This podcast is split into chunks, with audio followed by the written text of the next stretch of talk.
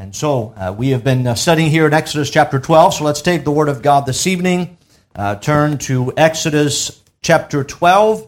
And as you turn there, once you find your place in Exodus chapter 12, uh, if you want to put a finger over in Deuteronomy chapter 16, Deuteronomy chapter 16 and Exodus chapter 12.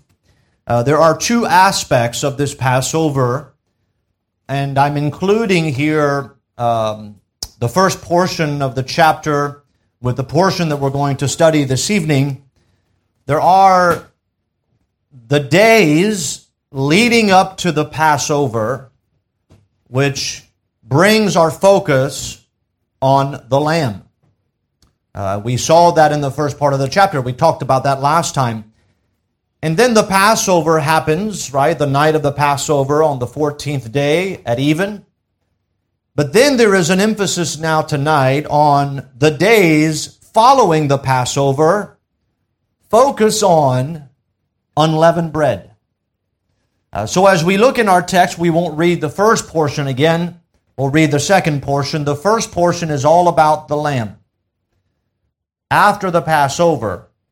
The lamb is slain, the blood is sprinkled on the doorpost. After that, there is a seven day feast of unleavened bread, and so the emphasis is on unleavened bread. Why would God place such an emphasis? I think we know why God placed an emphasis on the lamb leading up to the Passover, and the night of the Passover is slain and eaten and all that. That's a representation of Jesus Christ. But why such an emphasis emphasis on unleavened bread? And so we're going to talk about that this evening. Let's stand together for the reading of God's word. If you have your place in Exodus chapter 12 and you have your place later on in Deuteronomy chapter 16, we're going to read both of those as we are standing. And so Exodus chapter 12, notice with me verse 11. We'll begin reading in verse 11 and read down to verse 20. Exodus chapter 12, verse 11. And thus shall ye eat it. The it refers back to the lamb that is to be slain, whose blood is to be put on the doorposts. With your loins girded, your shoes on your feet, and your staff in your hand, and ye shall eat it in your in haste. It is the Lord's Passover. So to eat that, all dressed up and ready to go, as we mentioned last time. Verse 12 For I will pass through the land of Egypt this night, and will smite all the firstborn in the land of Egypt, both man and beast, and against all the gods of Egypt I will execute judgment. I am the Lord. And the blood shall be to you for a token upon the houses where you are, and when I see the blood, I will pass over you, and the plague shall not be upon you to destroy you when I smite the land of Egypt. And this shall be unto you for a memorial, and ye shall keep it a feast to the Lord throughout your generations. Ye shall keep it a feast by an ordinance forever. Seven days shall ye eat unleavened bread. Even the first day ye shall put away leaven out of your houses. For whosoever eateth leavened bread from the first day until the seventh day, that soul shall be cut off from Israel. And in the first day there shall be an holy convocation. And in the seventh day there shall be an holy convocation to you. No manner of work shall be done in them, save that which every man must eat, that only may be done of you. And ye shall observe the feast of unleavened bread. For in the selfsame day have I brought your armies out of the land of Egypt. Therefore shall ye observe this day in your generations by an ordinance forever.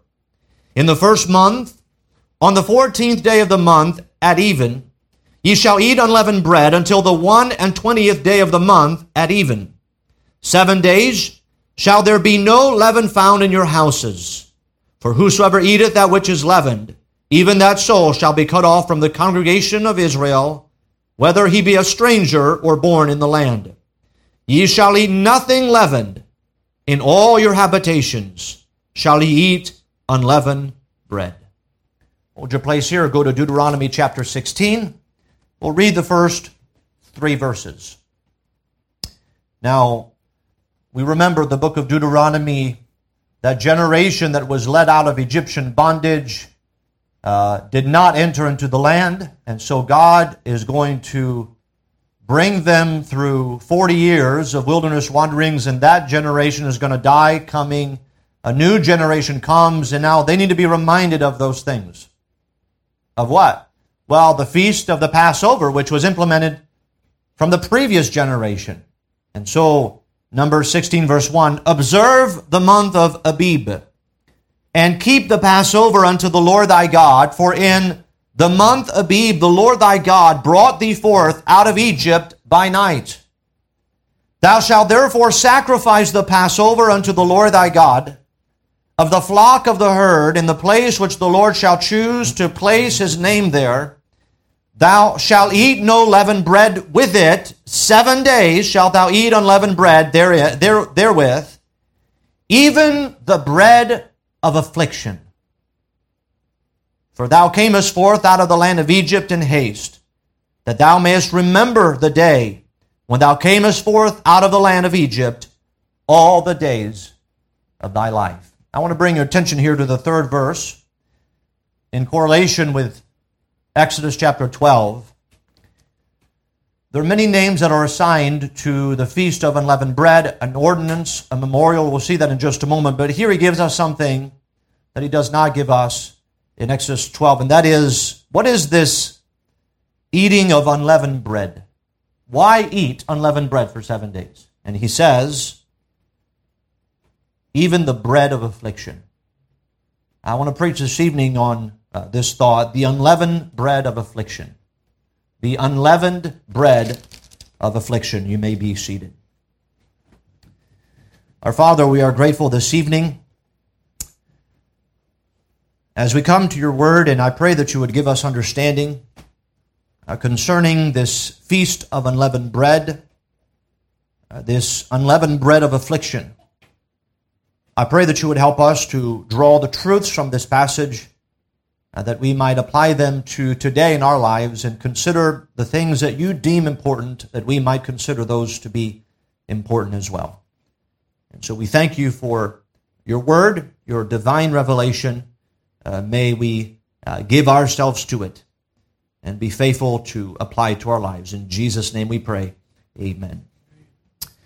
As we look in Exodus 12, as I mentioned before our reading, there are uh, now the chapter is quite lengthy. If you notice, it goes all the way to uh, verse 51 verses. So we're still dealing here with the preliminaries. The Passover has not happened. This is God given, giving his instruction to Moses. After this portion, Moses is going to relay exactly what God says, and which is the next portion here that we have. But as God has given this instruction to Moses, there's two points of emphasis leading up to the Passover and after the Passover. And when I'm referring to the Passover, I know that this month that he's talking about is the month of the Passover, but the Passover is really one night. There is what leads up to the Passover, and there is also what follows the Passover. The Passover itself is that evening when uh, the death angel passed over the houses. Therefore, it's called the Passover because he would pass over the houses that had the blood on the doorpost. And so, leading up to the Passover, there is a strong emphasis on the lamb. We know in the New Testament, the Bible says that Christ is our Passover. And so we study what the Word says about the Lamb, and we can see how this points us to Christ in the future. But after the Passover, we see that really the Passover, as soon as the lamb is slain, they are to eat. Notice with me, verse 8 they shall eat the flesh in that night, that's after the lamb is slain, roast with fire and unleavened bread. And so the beginning of the feast of unleavened bread begins immediately after the lamb has been slain.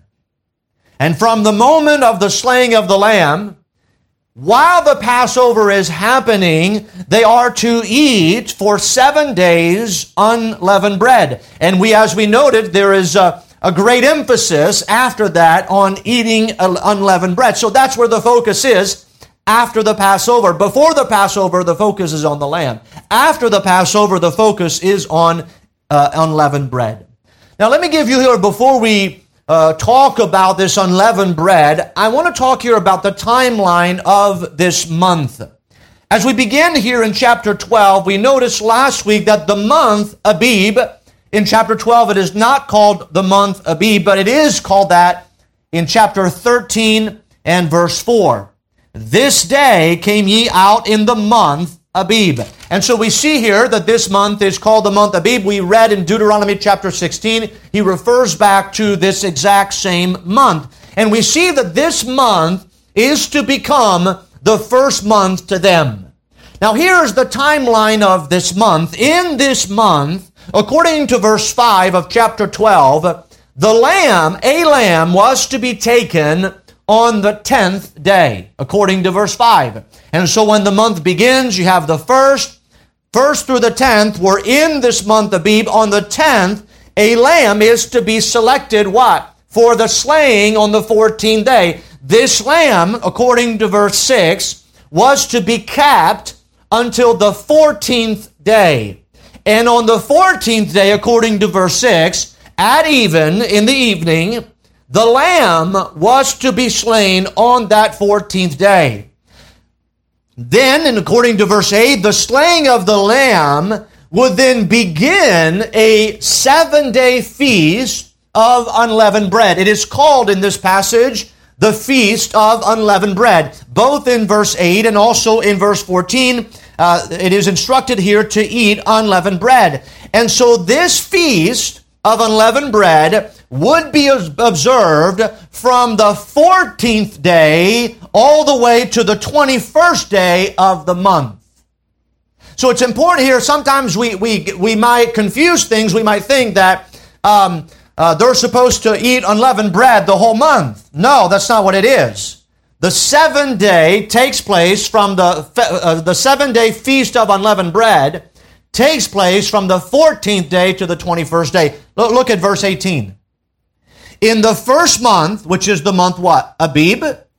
On the 14th day of the month, at even. Now, that's the exact same time that they're supposed to slay the lamb, at even. Ye shall eat unleavened bread until the one and twentieth day of the month at even. So here's the timeline. In this first month, new calendar for uh, the children of Israel. On the tenth day, select the lamb. Keep the lamb for five days. On the fourteenth day, at even, slay the lamb. After you slay the lamb, you begin the feast of unleavened bread. And so for seven day, from the 14th day to the 21st day, you are to eat unleavened bread. And furthermore, there ought to be no leaven in your houses. I believe it's important to consider the timeline because the Feast of Unleavened Bread is not to be observed until after the Lamb has been slain. Now, the same timeline, I won't go there for sake of time, but the same timeline is given Deuteronomy chapter 16, Leviticus chapter 23. This is repeated. I was trying to look throughout the entirety of the Bible. There are only a handful of times, two handful of times, that actually the feast of the Passover is observed in the Bible, that is actually recorded. It's not that many times, although chapter 12 tells us that this is, is supposed to be observed year by year. Every year they were to observe the feast of the Passover. Now, as we look here, this is the timeline here of what happens during the Passover, leading up to the Passover and after the Passover. Now, the Lord's Passover here on, in the month Abib has the various names throughout this record. And I think it's interesting for us to look at those terminology and to try to think about what that means. For example, in verse 14, notice what this is called. And this day shall be unto you a, what's the word? A memorial. And ye shall keep it, notice, a feast. So the idea of a memorial is a record, something to memorialize. Is, is that how to, how to say that? Memorial. Oh, I see. I, I said it right the first time. I won't say it again.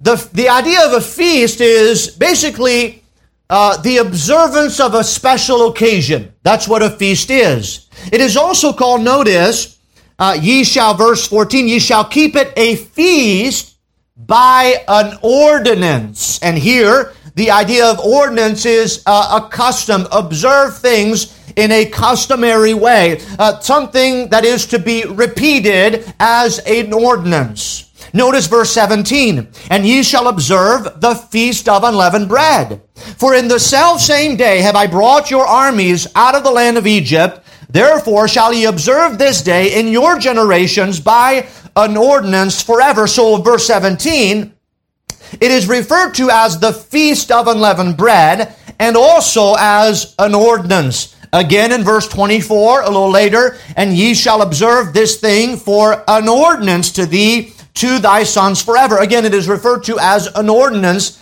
And then lastly, in verse 43, notice the Lord said unto Moses and Aaron, This is the ordinance of the Passover. There shall be no stranger eat thereof. And so the Lord's Passover here has many names. For example, what would happen after the observance of the Passover is referred to as a memorial. It is referred to as a feast. It is referred to as a feast by an ordinance. It is referred to as the feast of unleavened bread. Uh, about three times throughout this chapter, it is referred to as an ordinance, and it is also referred to as the ordinance of the Passover.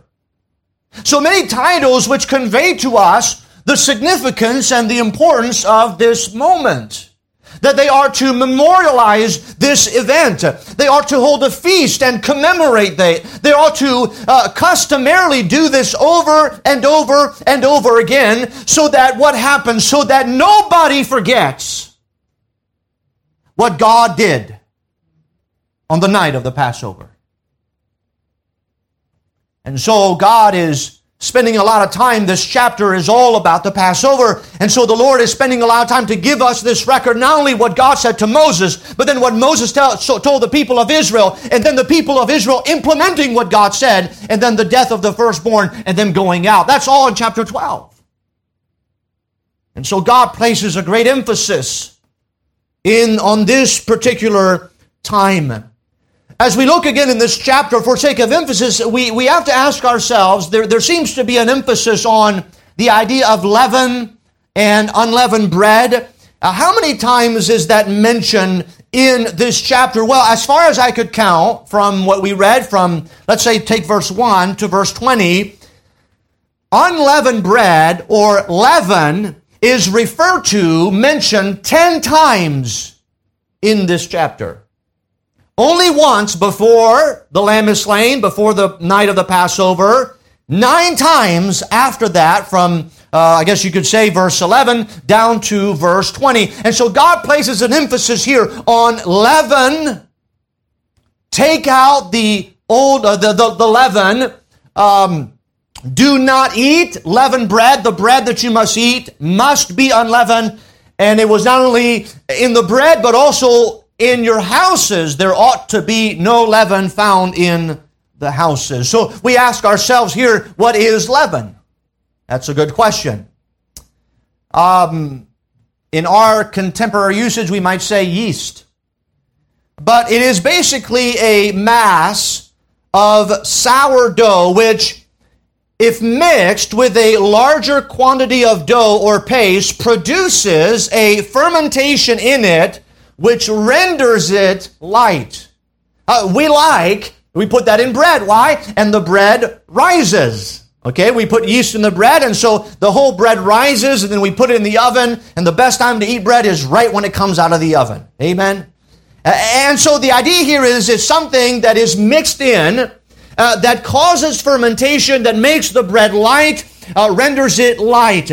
Uh, generally, as we think about leaven, however, generally it is anything that makes a change in mass. It generally means something which corrupts or depraves that, that which it is mixed with. Now, when you uh, think about the reference in Deuteronomy chapter 16, if you still have your, your finger there, he tells them as he's bringing back the feast of unleavened bread, he mentions this Thou shalt eat no leavened bread with it, Seven days shalt thou eat unleavened bread therewith, uh, therewith, even the bread of affliction. Even the bread of affliction. Now, why would he call it here? There's a, an indication that we have that this uh, bread, uh, that, that this unleavened bread, what does it represent? Well, the book of Deuteronomy tells us it is the unleavened bread, the bread that is without yeast, without leaven, is the bread of affliction. You see, the bread being baked without leaven would be, compared to leavened bread, it would be unsavory. Uh, they would therefore be reminded by eating the unleavened bread of the unpleasant affliction of their Egyptian bondage. It is the bread of affliction. Deuteronomy again, chapter 16, verse 3. For thou camest forth out of the land of Egypt in haste, that thou mayest remember the day when thou comest forth out of the land of Egypt all the days of thy life. And so the idea is now, by the way, uh, the Israelites would typically eat bread, leavened bread. They would enjoy leavened bread. We also enjoy leavened bread today. Uh, the bread that is flavorful, the bread that rises, the bread that is light and not dense. We, we like that. But there are to remember the bread of affliction. It's interesting because when we think about Egyptian bondage, this would be uh, remember your affliction and Egyptian bondage. But it is not only the affliction of their bondage that we remember, it is also the fact that many of the children of Israel had been worshiping the gods of the Egyptians as well. And in their bondage, they had turned to false gods. And God had appealed to them when He uh, says to them, Now, when the night of the Passover comes, I want you to make sure that you get rid of all the leaven in your house, and you're only going to eat for seven days unleavened bread. Why? Because you need to remember that on this night, when I'm going to bring you out of the bondage, the bondage that I'm bringing you out of is a bondage of affliction. It is a bondage that you don't want to remain in. It is a bondage where you uh, turn to false gods. So, the leaven in general here, we think about leaven in the general sense, actually is representative generally of a moral influence. And by the way, that can be a good influence or a bad influence. The majority of the time, however, it is used in the Word of God, it is used in a negative sense. But at least once it is used positively by Jesus Christ when he said, gave a parable in Luke chapter 13, verse 20. Jesus said this Whereunto shall I liken the kingdom of God? It is like leaven, which a woman took uh, in uh, and hid three measures of meal till the whole was leavened. In that particular case, Jesus Christ is talking about, it's a parable of the kingdom, and he's talking about the growth of the kingdom in our own lives. And so he likens the kingdom here to leaven. And so in that sense, it is used positively. But most of the time in the Word of God, it is used in the negative sense. And here's why it is used in the negative sense. Because of what leaven does. What does it do? Well, the if we think about what it does is that leaven is a substance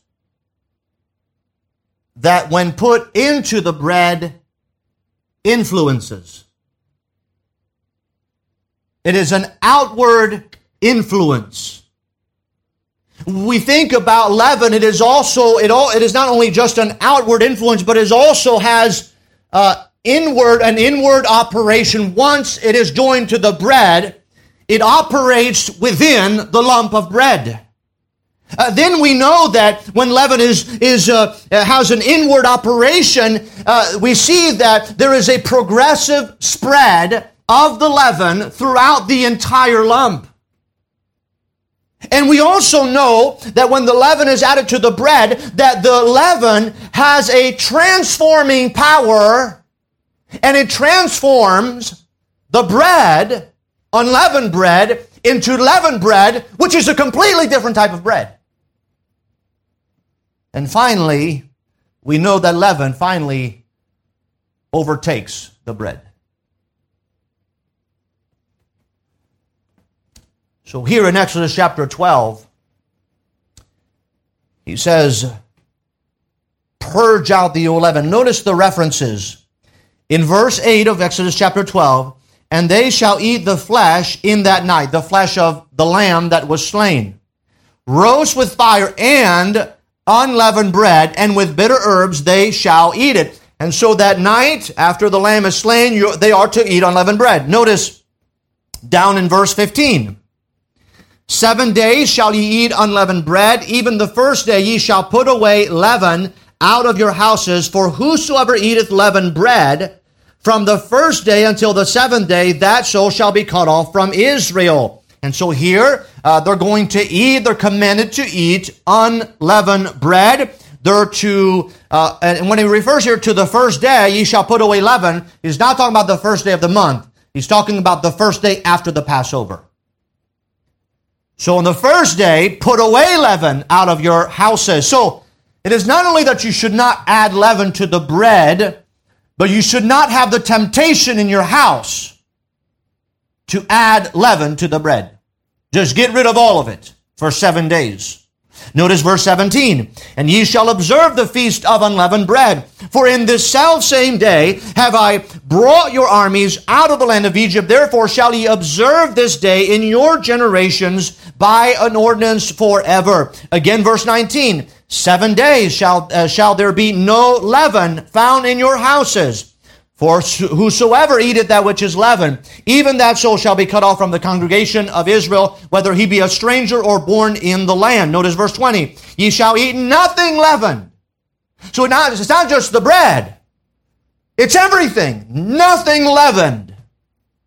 In your habitation shall ye eat unleavened bread. Why such an emphasis? Well, uh, there is an idea here that he is communicating something to them. He is trying to show them something. That uh, is it wrong in itself to eat leavened bread? No, they would do that. Most of the time, actually, most of the time when they would break bread, they would eat bread with leaven, leavened bread. But on this particular occasion, after, on the night of the Passover, after the lamb has been slain, they are to get rid of uh, all the leaven in their houses, and they are not to add leaven to the, the bread. And so the emphasis here is on purging out, cleaning out everything that can be an influence on the bread. It is a corrupting influence. What are we what is being communicated to the children of Israel. If we go through many of the references throughout the Old Testament, we would find that this is demanded of them repeatedly. Although it is not necessarily likened to leaven, it is, they are told to uh, seek for cleansing to cleanse themselves, uh, to be clean before God, to prepare themselves uh, uh, for the Lord. Uh, in the occasion when later in Exodus chapter 20, when God is about to give them the law, they are to cleanse themselves and they're to uh, take everything unclean and cleanse themselves. Why? Before uh, God speaks. And so the children of Israel who know how leaven operates is communicating to us here the influence that had happened in their life from being in the land of Egypt for 400 years. For 400 years, remember when Moses came, they rejected God's deliverer. Uh, when Moses comes on the scene, uh, remember when uh, things got a little hard, they accused Moses of trying to uh, get them killed. Uh, we know that later in the book of Ezekiel, the Bible talks about uh, that God called the children of Israel to leave their idols and their worship of idols. We know how prevalent it was in their among them because later when Moses is up on Mount Sinai and he doesn't come down in their time when they think he ought to come uh, they uh, they carve a golden calf, and then Aaron stands and he says to the people, These are the gods that have brought you out of Egyptian bondage. The influence is there. And so after the lamb has been slain, he says, purge out all that, uh, all the leaven, the influence in your life. Uh, there is a picture there. Although they're doing this physically, it communicates something for them. Now, in the New Testament, as we think about these references, these are physical references. In other words, the children of Israel were literally going to do that. They were literally going to observe the feast of the Passover. So the husband will come to the wife and says, If you have any leaven in the kitchen stored somewhere, you need to get rid of it. Make sure in the next seven days, and when we eat bread, there's no leaven. We, we, get it, and we need to get rid of it. It is a sign of corruption. And so we don't want any of that. But if you notice, the feast of unleavened bread would be um, would begin immediately upon the slaying of the lamb. You see, remember that if the children of Israel had not sprinkled blood on the doorpost, the firstborn in the houses would have died. The command in chapter 11 was that if any home, whether Egyptian or Israelite, if any home does not have blood sprinkled on the doorpost, the firstborn in that household will die without exception. And so upon this night, uh, they know that God, who is a judge, who has the power to judge, understand the judgment was upon the entirety of the land. It was not just upon the Egyptians, it was also upon the Israelites who had given themselves to idolatry and all, to all kinds of sin and vice. And so he tells them that there, there has to be something that happens on the, the evening that you, the lamb is slain.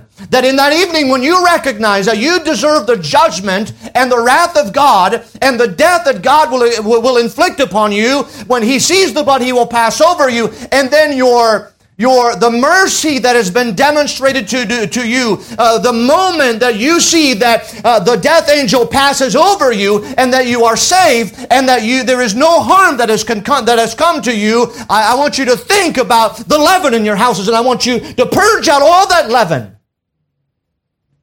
that there, that there be nothing corrupt in your household. I think that there is no doubt the physical aspect, but there is something spiritual that he's communicating. Now, I think when we come to the New Testament, it becomes very clear to us. I want you to turn with me to 1 Corinthians chapter 5. In 1 Corinthians and chapter 5. So we come here to New Testament times the church at Corinth was, uh, Paul was not afraid to call them out for what they were. He, he says, Ye are carnal. That's what he says. In 1 Corinthians chapter 5, notice with me verse 1, it is reported commonly that there be fornication among you, and such fornication as is not so much as named among the Gentiles that one should have his father's wife. And ye are puffed up and have not rather mourned that ye have done uh, that ye, that he hath done this deed might be taken away from among you. For I verily, as absent in body but present in spirit, have judged already, as though I were present concerning him that hath so done this deed. In the name of the Lord Jesus Christ, when ye are gathered together in my spirit, with the power of the Lord Jesus Christ, to deliver such an one unto Satan for the destruction of the flesh, that the spirit may be saved in the day that the Lord uh, of the Lord Jesus. Your glorying is not good. Know ye not that a little leaven leaveneth the whole lump? Now, the context here is talking about the church, the life of the church, the local church at Corinth. And he's writing to them, and they had allowed uh, for sin in the church to go and whoever the leadership was, they had not dealt with it according to what God desires. That somebody who walks disorderly or who walks in sin should be cut off from the congregation, should be separated from the congregation if they continue and abide in unrepentant sin. And he basically says to them, Don't you know that a little leaven leaveneth the whole lump? What is he saying here? There, if there is a little sin in the church, it's going to corrupt the entirety of the church. And he gives them that evidence. He said, because it was not only that those who had sinned had gone to be unrepentant, but the people in the church had refused to deal with it. See, they had become corrupt not necessarily for participating in the sin, but for being okay with the sin.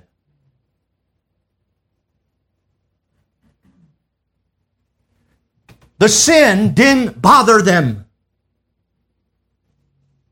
You know, we, we live in a society today that, that it's very easy for us to live with sin all around us and have sin not bother us and us be content because we are not the ones that are committing the sin.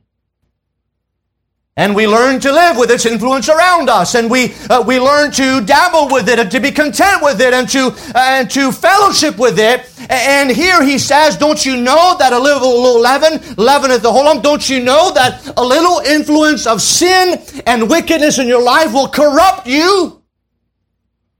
And so he says this in verse 7 Purge out therefore the old leaven. What's the old leaven? The corrupting influence. Purge it out. That ye may be a new lump. New bread, what type of bread is that if there is no longer any leaven in it? It's unleavened bread, uncorrupted bread. And notice what he says to them as ye are unleavened. You see, positionally in Christ, you are unleavened, you are sanctified, you are declared holy, you have the imputed righteousness of Christ, but yet there is still the corrupting influence of sin that can come and leaven the entire lump. So purge it out, cleanse yourselves from the old leaven so that you may be a new lump because you are unleavened. He says, For even Christ, our Passover, is sacrificed for us. And so here is what he does here. Now, what's the Passover? That night the lamb was slain, and the moment the lamb was slain, they were to begin the feast of unleavened bread, purge out all the leaven out of their houses, and observe the feast of unleavened bread. This ordinance, this memorial. Notice what he says to these believers who are familiar with this. Therefore, verse 8, let us keep the feast. The Jewish feast? No. Christ is our Passover. What are we keeping?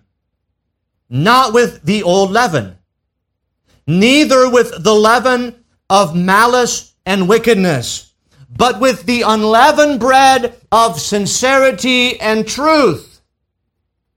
And so he says, notice he says, therefore keep the feast. Now, there's two ways you can observe the feast of the Passover. Jesus is our Passover. And there's two ways that as we think about the Old Testament times, there's two ways that the children of Israel could observe the feast of the Passover. Option one is they could observe the feast of the Passover with leavened bread with having leaven in their houses, or they could look into their houses and they could purge out all the leaven out of their houses, and they could, uh, you know, they could uh, they could observe the feast of unleavened bread with unleavened bread. And so there's two ways to observe the feast. Either with leavened bread or with unleavened bread. And so he says to them, keep the feast. Now, not in the literal sense of the Jews uh, not with the old leaven. And what's the old leaven? The corrupted leaven. He says, neither with the leaven of malice and wickedness. Now, in the church, obviously, there were those who were members who were uh, caught in sin, and that was uh, the leaven of malice and wickedness, and they had uh, been uh, they had been okay with that. Uh, they had not reproved it. Uh, they probably thought to themselves, "Well, I'm not really involved in it, and so therefore we're good." And he says, "You have to purge out the old leaven of what? Of malice and wickedness." He had just said, "Christ, our Passover." Observe the feast. So, in the same way that the Jews observed the feast after the lamb was slain, they had to take all the leaven out of their houses. And in the same way, us as Christians, when we look to Christ, who is our Passover, in the same way, we who have a permanent feast because we are in Christ, who is our Passover, then we should be constantly purging out the old leaven of what? Of malice and wickedness. All that is bad in our lives should be purged out.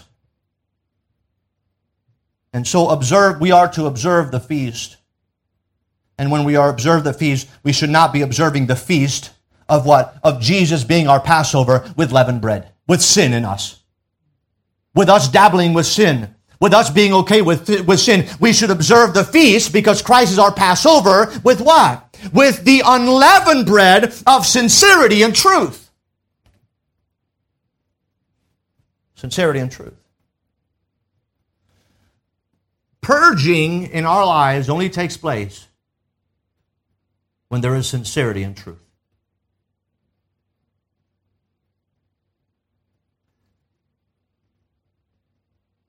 There's two ways to live our lives when Christ is our Passover. We can live our lives observing the feast of leavened bread, which we ought not to do. Or we can say, because Christ is our Passover, therefore we observe the feast of unleavened bread. What does that mean? We live in sincerity and in truth. So, what does that say to us as believers? Is that there should be a constant purging in our lives of what? Of all the leaven, the corrupting influence that is in our life. Now, remember what leaven represents. He basically tells them when he says, purge out the old leaven. Well, remember what leaven is? He says, Beware of the outward influence of sin.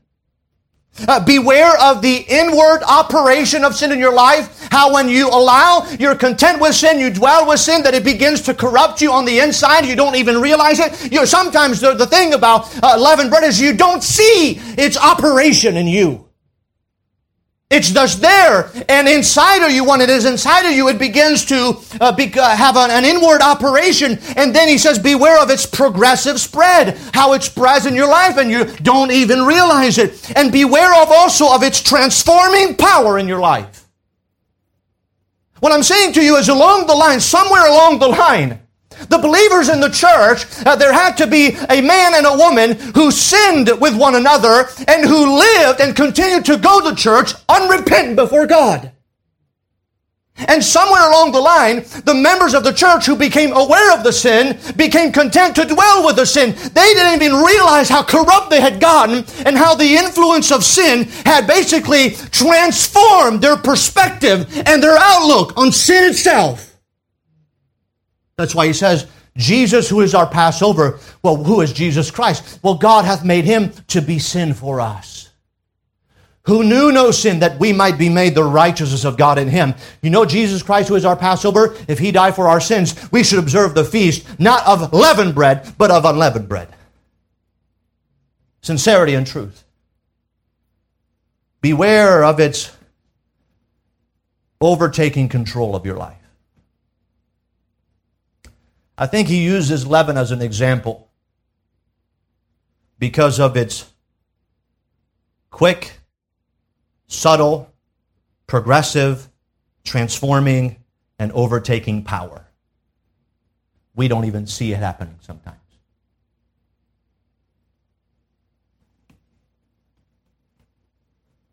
Now, in the second letter, Paul commends them for getting some things right. No doubt this is, must have been a, a grave confrontation. You know, the moment that we allow a little bit of sin and become okay with a little bit of sin in our lives, we find a corrupting influence and we find even more sin developing in our lives and other areas of our lives. Why? Because it's just like leaven.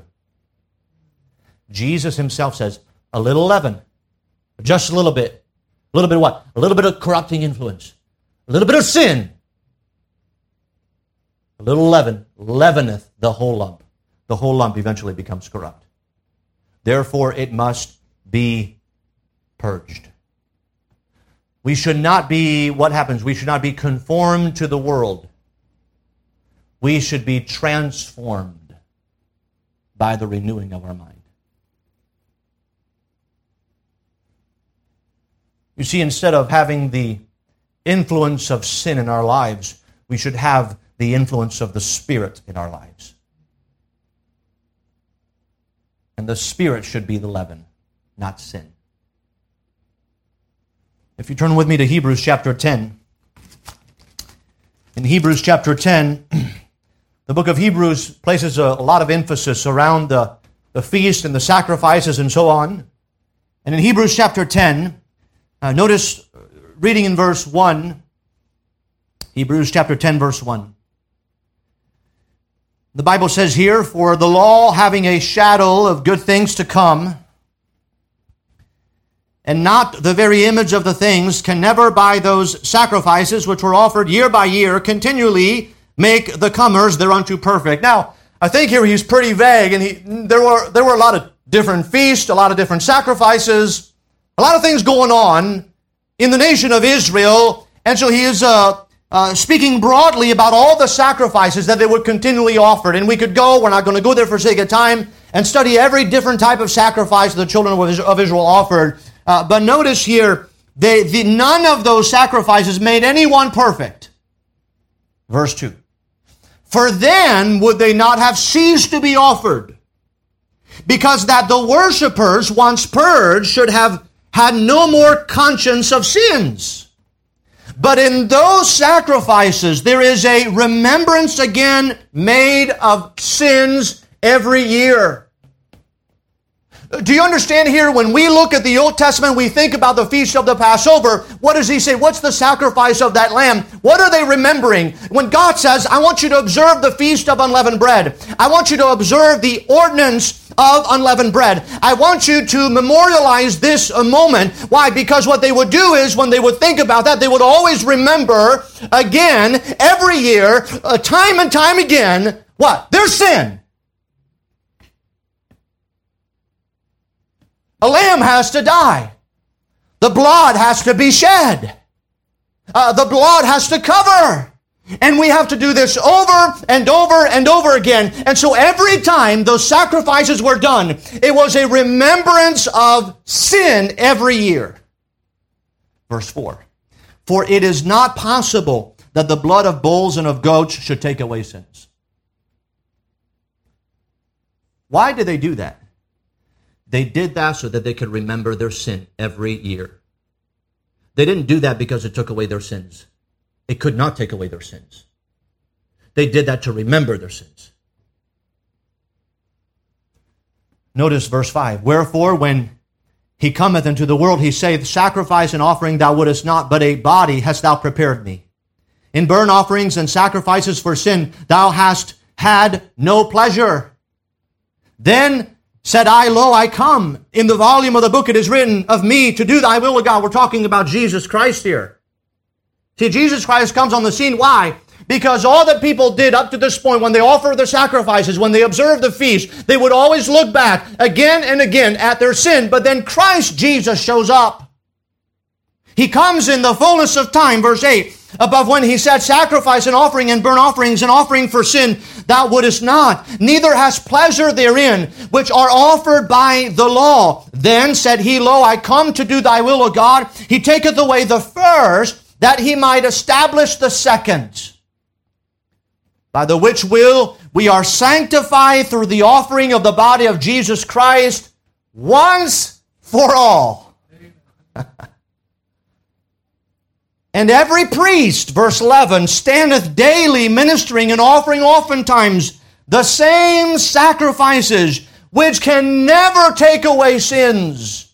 But this man, after he had offered one sacrifice for sins forever, sat down on the right hand of God from, from henceforth expecting till his enemies be made his footstool.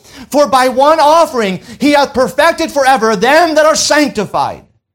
Wherefore the Holy Ghost also is a witness to us. For after he had said before, This is the covenant that I will make with them after those days, saith the Lord, I will put my laws into their hearts, and in their minds will I write them, and their sins and iniquities will I remember no more. Now, where remission of these is, there is no more offering for sin.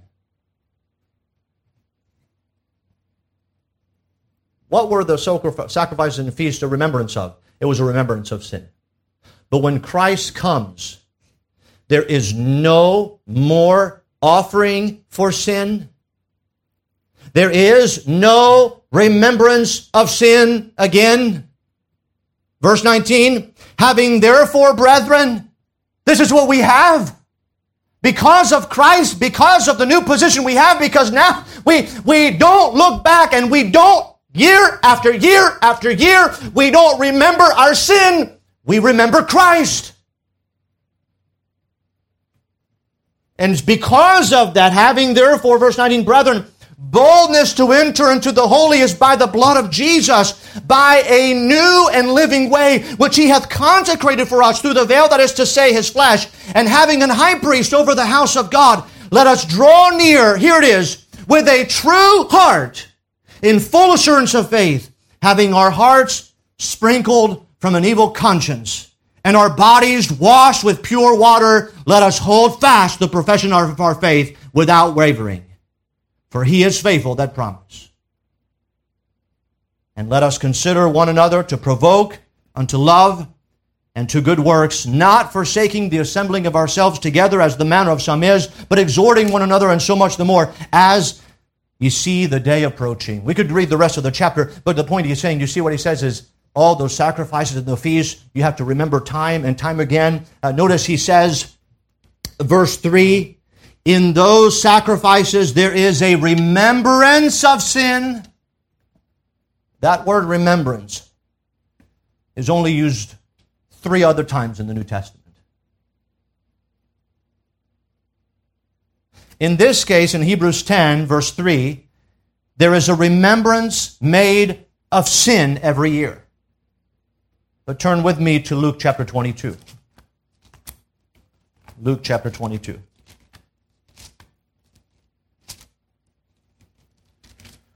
Notice with me verse 19.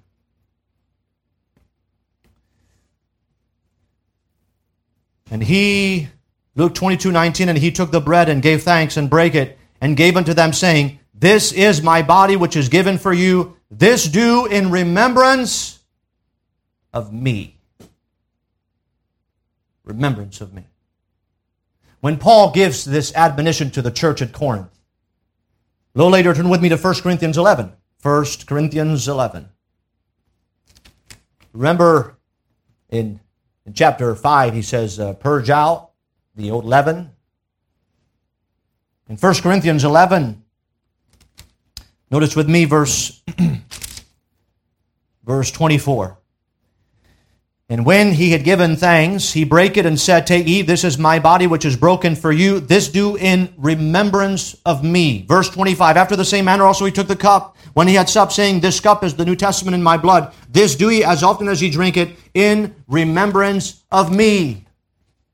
So the word remembrance here, that word is used four times in the Old Testament. The one time in Hebrews 11, he says when uh, we're talking about the Old Testament sacrifices, when those sacrifices were offered year after year after year, it was always a memorial. It was always a ceremony. It was always an ordinance to what? To remember sin and to remember how we deserve the judgment of God. And so therefore they should purge out the leaven. But now that we are in Christ, we also have a moment where we remember. We also keep an ordinance. We also, if you would, in the spiritual sense, we keep a feast.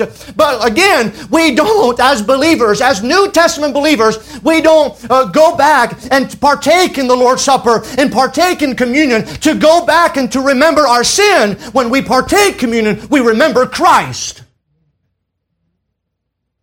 who is sufficient to wash away all of our sin. And the moment that we begin to purge out the leaven is the moment that we make Christ our Passover. Why? Because of all of our sins has been forgiven. It's under the blood. It's gone, never to be remembered again because Jesus Christ satisfied the demands of a holy God. And so there is no more need for any sacrifice. There's no more need to remember our sin. And so therefore, because we are unleavened, we should purge out all the leaven in our lives.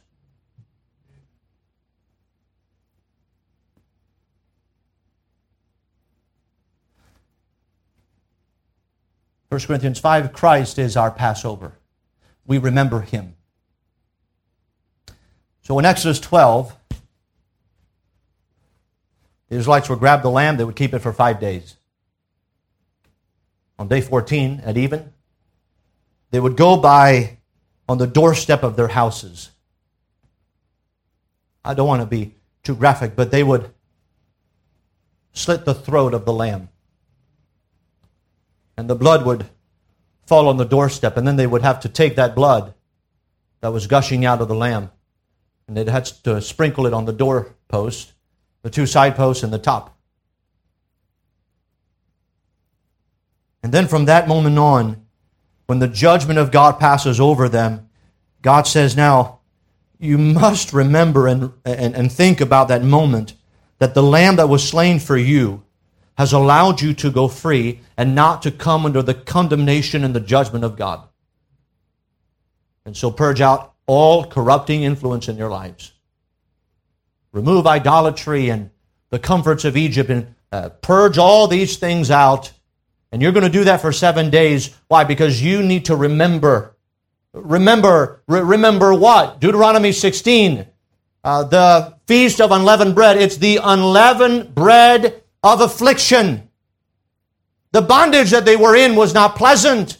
They were mistreated. Uh, they were uh, treated as slaves and they were uh, used and, and misused and beaten, and their affliction, according to Exodus chapter 1 and chapter 2, was great, and God saw the great affliction that they had. And He wants us to remember the unleavened bread of affliction. He wants to remember, and the, the Egyptian bondage is a, is a picture of the bondage of sin in which we were in. How we were, as the New Testament puts it, how we were slaves to sin. How we were in bondage to sin, but through Christ we have been set free from the bondage of sin and death, according to Romans chapter 6.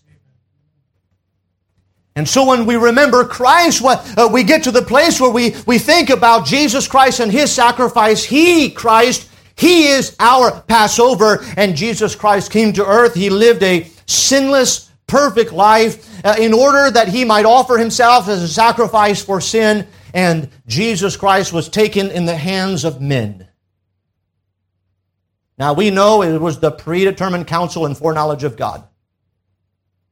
But God allowed men to take them in their sinful hands and to shed the precious blood of Jesus Christ on the cross. And the only reason why we are not judged for our sins is because of Christ. So we, we don't remember our sin. That's the wonderful thing. But we do remember that Christ was made sin for us.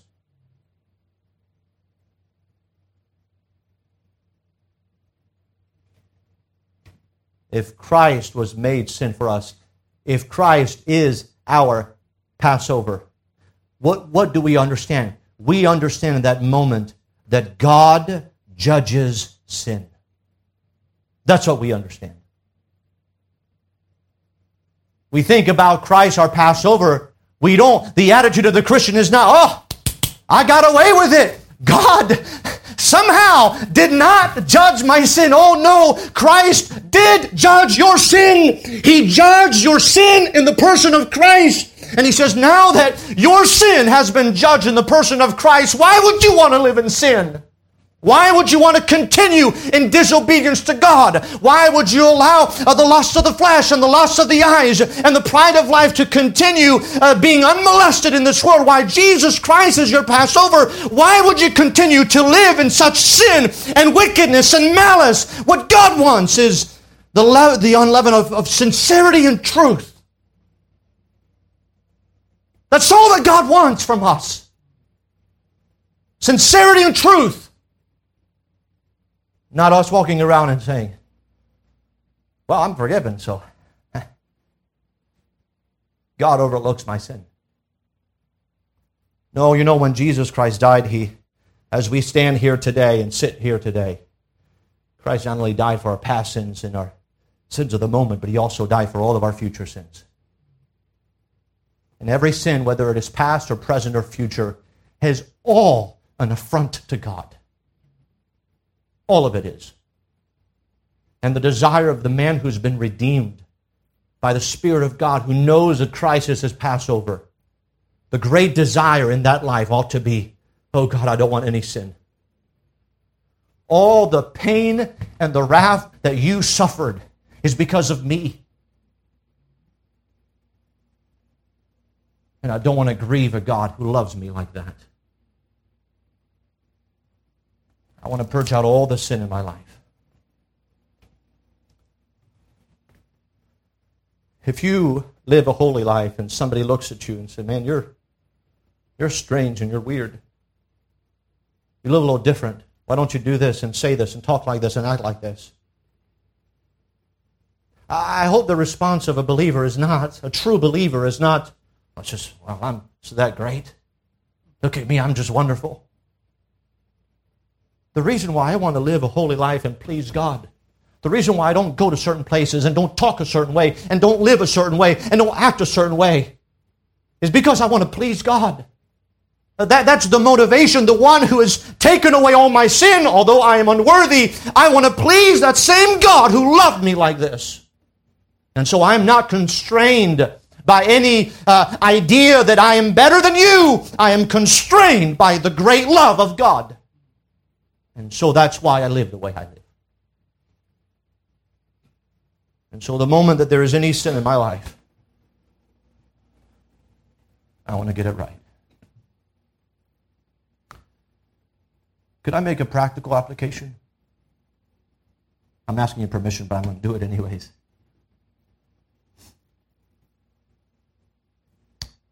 Fathers, you blow up on your children. You have a moment of anger when you become out of control. That is sin, and it's a bad example to your children. When that happens, don't be okay with it. Go to a private place. Get on your hands and knees before God. Say, God, forgive me for my anger and my wickedness. And purge the leaven of malice and wickedness out of my life. Mothers, you become frustrated and you're bitter because somebody said something to you, or you think that your children are not grateful for the work that you do, and you begin to develop bitterness in you. That bitterness is sin. And when there's any bitterness and resentment for your children and for other people, uh, find a place away from everything and come in your face before God and say, God, there's bitterness in my life and I need to receive cleansing. I need to purge out the leaven of bitterness in my life. And God will cleanse you. Children, you disobey your parents. Children, look up here. You disobey your parents? When you disobey your parents, you're violating the, the law of God. And when you do that, you should not only apologize and go to your parents and say that you were wrong for disobeying them, but you should find a place alone and say, God, I've disobeyed my parents, and I want to seek cleansing and purging from my wickedness. And I want to do what is right. I could go on and on in application. The point I'm trying to make is don't live your life with sin. If God can give you cleansing, why would you not seek it? You are unleavened. You are clean. You are sanctified. You are positionally righteous in Christ. And if you confess your sins, God says He is faithful and just to forgive us our sins and to cleanse us from all unrighteousness.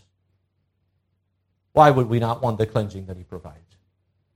Purge out the old leaven that ye may be a new lump. The feast of unleavened bread is predicated on the sacrifice of the Lamb.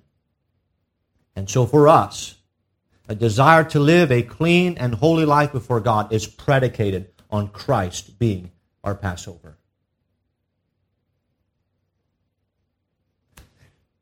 If you want the power of God in your life, you have to purge out the old leaven.